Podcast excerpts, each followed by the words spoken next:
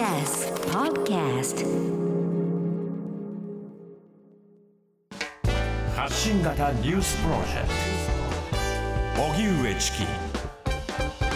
セッション。さてデイリーニュースセッション、はい、公示日から今日でいっしゅうかん経ちまして、はい、えー、もうしばらく経ちますと開票の日ということになります。今週はシリーズでお送りしている参議院選挙私の論点、様々な方にお話を伺ってますが、えー、今日はジャーナリストの江川翔子さんにお話を伺います、はい、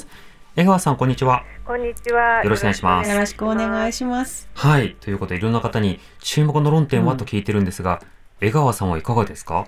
うん、そう言われると困っちゃうんですよね、うん、なんかこうこれだっていうのがあの自分の中にはあんまりない感じなんですよね、えーうん、今回は特にということですか？そうですね、うん、まあそうですね、まあ、あえて言えばですね、はい、やっぱりその憲法のことっていうのはあのすごく気になっているんですね、えー、であのこの間のですねあの エヌエイチケー の日曜討論で、はい、あの自民党の茂木幹事長がですね、うん、あの出ていらして茂木さんかな、はい、選挙後のできるだけ早いタイミングで、はい、この憲法改正原案の国会提案発議を目指したいっておっしゃったんですよね、はいはい。でじゃあどうあのもちろん自民党があのこういうふうに変えたいっていうあのあれを出してるのはもちろん存じ上げてますけれども、えー、おでも自民党だけでやるわけにはいかないと思うんですよね、はい、だからやるとしたらこれとこれだっていうようなことをあのおっしゃらなきゃいけないと思うんですよね。でその上でそれを争点にして、まあ、あのもちろんね最終的には国民審査があるじゃないかっていうことなのかあの国民投票があるじゃないかっていうことなのかもしれませんけれども、えー、でもあのやっぱりそれは本当に大きなことなのでやっぱりこの選挙終わったらやるっていうんだったら、うん、じゃあどういうことを具体的にあのいつまでにやるのかっていうのをですね、はい、あの具体的に出さないといけないと思うんですよね、うんうん、はい、でそれはもう十分あの選挙のそれこそ論点になりうることだと思うんですよね、うん、だからそのなんかちょろっと見せているんだけれども、はい、なんか具体実質的にはこの論点隠しみたいなですねそんな感じがしてあのちょっとこれ違うんじゃないのってやり方がっていう感じがするんですよね、えー、確かに憲法を変えますって言われてもどこをどう変えるのか言われなければ賛成反対どころではないですよね。そうなんです。そうするとねこの、まあ、いわゆるその改憲勢力っているわけですよね、はい、まあ、自民党と公明党とそれからまあ国民民主党維新なんかがまあ入るんじゃないかと言われてますけれども、えー、だけどそこの他の政党だって変えたい場所が違ってたりするわけですよね、うん、だからあの例えばその自民党としてはここのところを絶対行くぞみたいな感じで言うとおそらく維新や国民民主もあそれだったら賛成しますよっていうのをやっぱりそのいろんな討論の場でですね、えー、あの言ったりあるいは聞かれたりすることになると思うんですね。だから同じ改憲勢力って言われたってその言ってることはちょっと違ってたりするわけなので、はい、やっぱりそこのところについてちゃんと、まあ、議論したり国民が知ったりする機会があってあの投票して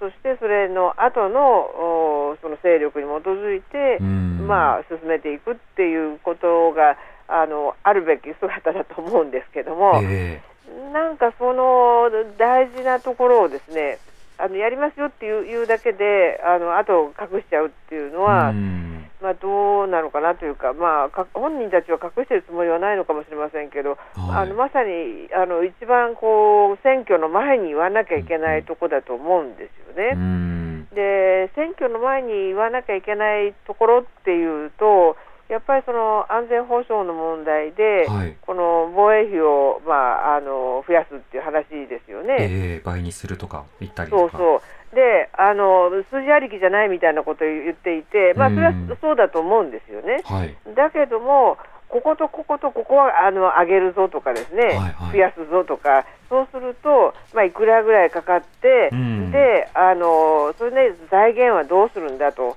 お防衛費って多分そのその年だけポンと上げるわけではなくて、はい、やっぱりその、まあ、何年も続くものだと思うんですよね、そうですね、その考えてみれば、えー、だからそうなるとあの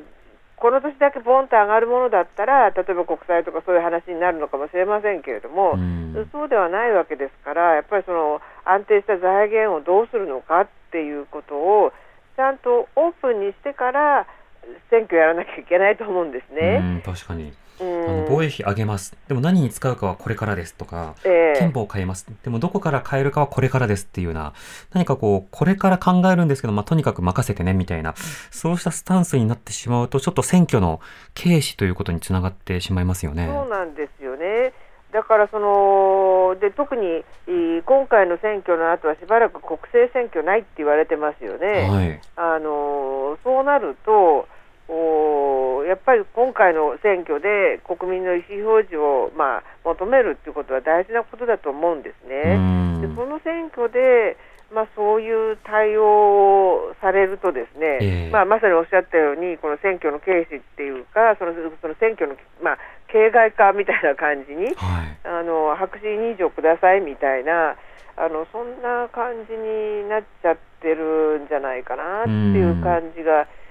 ならないんですよね。そうですね、うん、今回憲法という点で言うと、ええ、あの例えば自民党に関しては憲法草案というものを野党時代にも作っておりまして、はい、でその憲法草案どういったものなのかなというような、まあ、そうした整理が、まあ、毎回選挙のたびにねあの、はい、いろいろあの広がるわけですけども今回もまあ分かりやすいまとめサイトのようなものが広がったりしていて、はいまあ、ちょっとにわかにこうえこういうことを言ってるんだへーっていうふうに語られている面はありますが、はい、でもちょっとまあそれもまあコップの中の嵐というか一部ネットでっていう段階でメディアを通じて憲法論議が盛り上がっているという状況でもないですよね。そうですよね。それでその本当にその例えば他の政党とあのとの折り合いをつける上で、はい、ここが一番の優先順位だとかですね、うんうん、あると思うんですよね、えー、あのやっぱ草案だけじゃなくてあれよん項目でしたっけなんかこういうあのやりたいことってのはあるみたいですけど緊急事態条項とかいろいろですね、はいはい、だけどもおその中でもじゃあ優先順位はどうなのかとかですね、はい、いっぺんによっつやりたいのか、うん、それともおよその政党との絡みでまずはこれっていうのがあるのかとかそういう具体的なものが全然見えないんですよね。で、あのそれで投票しろというのはあのちょっとどうなのかっていうふうに思いますよね。うんそうですね。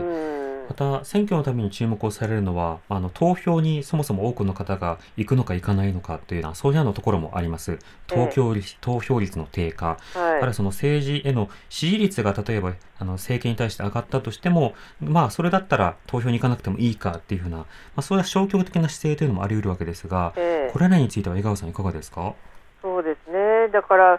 あの特に若い人の投票率の問題ですよね、ええ、うんまあ、これについては本当にそれこそあの手この手、まあ、いろいろやってるんでしょうけれども、うん、うーんやっぱりその若い人たちがこの自分が行かないと自分たちにとって不利益だっていうそういうようなことがもうちょっとやっぱり伝わってないのかなっていう感じはしますよね、うん、だからあの学生なんかにこのあなたたちが行かないと私のような年代、はい、つまりと年取った人ばっかりの、あのー、が選ぶ政治家になっちゃうとそっちの方ばっかり見てることになるから、えー、いいのっていうふうに言うんですけども、うん、だからそのそうするといやそれはみたいな感じな反応が出てくるので、えー、やっぱりいろんなところでそのなんか若い人とこう接触する場でそういう話があのテレビとかで言ってるのはわかるんですけれども、うん、あの若い人たち必ずしもテレビのニュース見ませんのでね、えー、あのそうじゃない場でなんかこうそういう届く場でやっぱりそういう話をしないとダメなのかなっていうことも、うんちょっと思いました。そうですね。はいまあ、例えば学費無償化について触れているような政党などもあれば、ええ、そのジェンダー平等とか雇用創出とか、まあ、賃金上げましょうとか、ええまあ、いろんな論点を実は各党挙げていて、ええまあ、そうすると、まあ、これから働こうとかこれから進学しようって考えている方にドンピシャで刺さるような政策、うん、見比べるってことが今できるわけですからね。まあそうですね。ただあんまりバラ色のことを語っても響かないと思いますよ。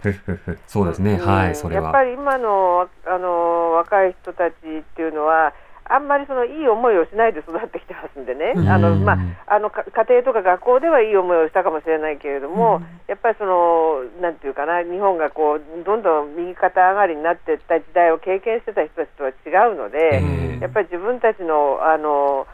将来があの結構大変だみたいな感じの認識なので、あのあんまりそのバラ色のこの明るいことを語っても、なんかこうちょっとこうピンとこないっていうか響かないと思うんですよね。だから今のやっぱり実態をこの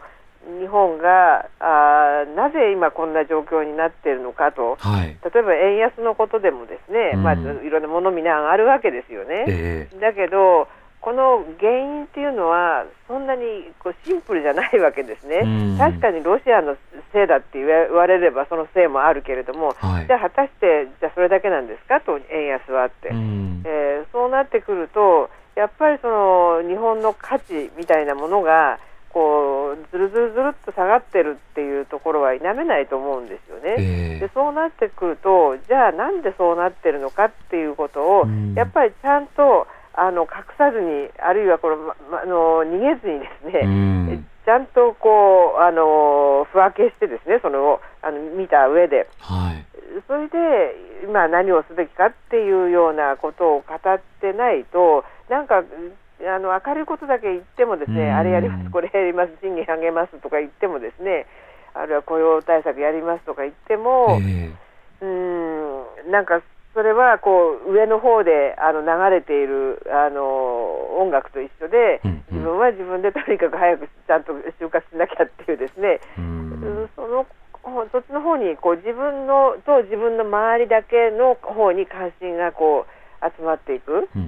ていう風になっちゃうんじゃないかなっていう感じがしますよね。なるほど。でも江川さんの指摘は、うん、あのずっと一貫してますよね。つまりあのこれしますっていうだけじゃなくて、あのどうするのかとか、うん、どう変化させるのかとか、ええ、そこの具体性がないままあの何も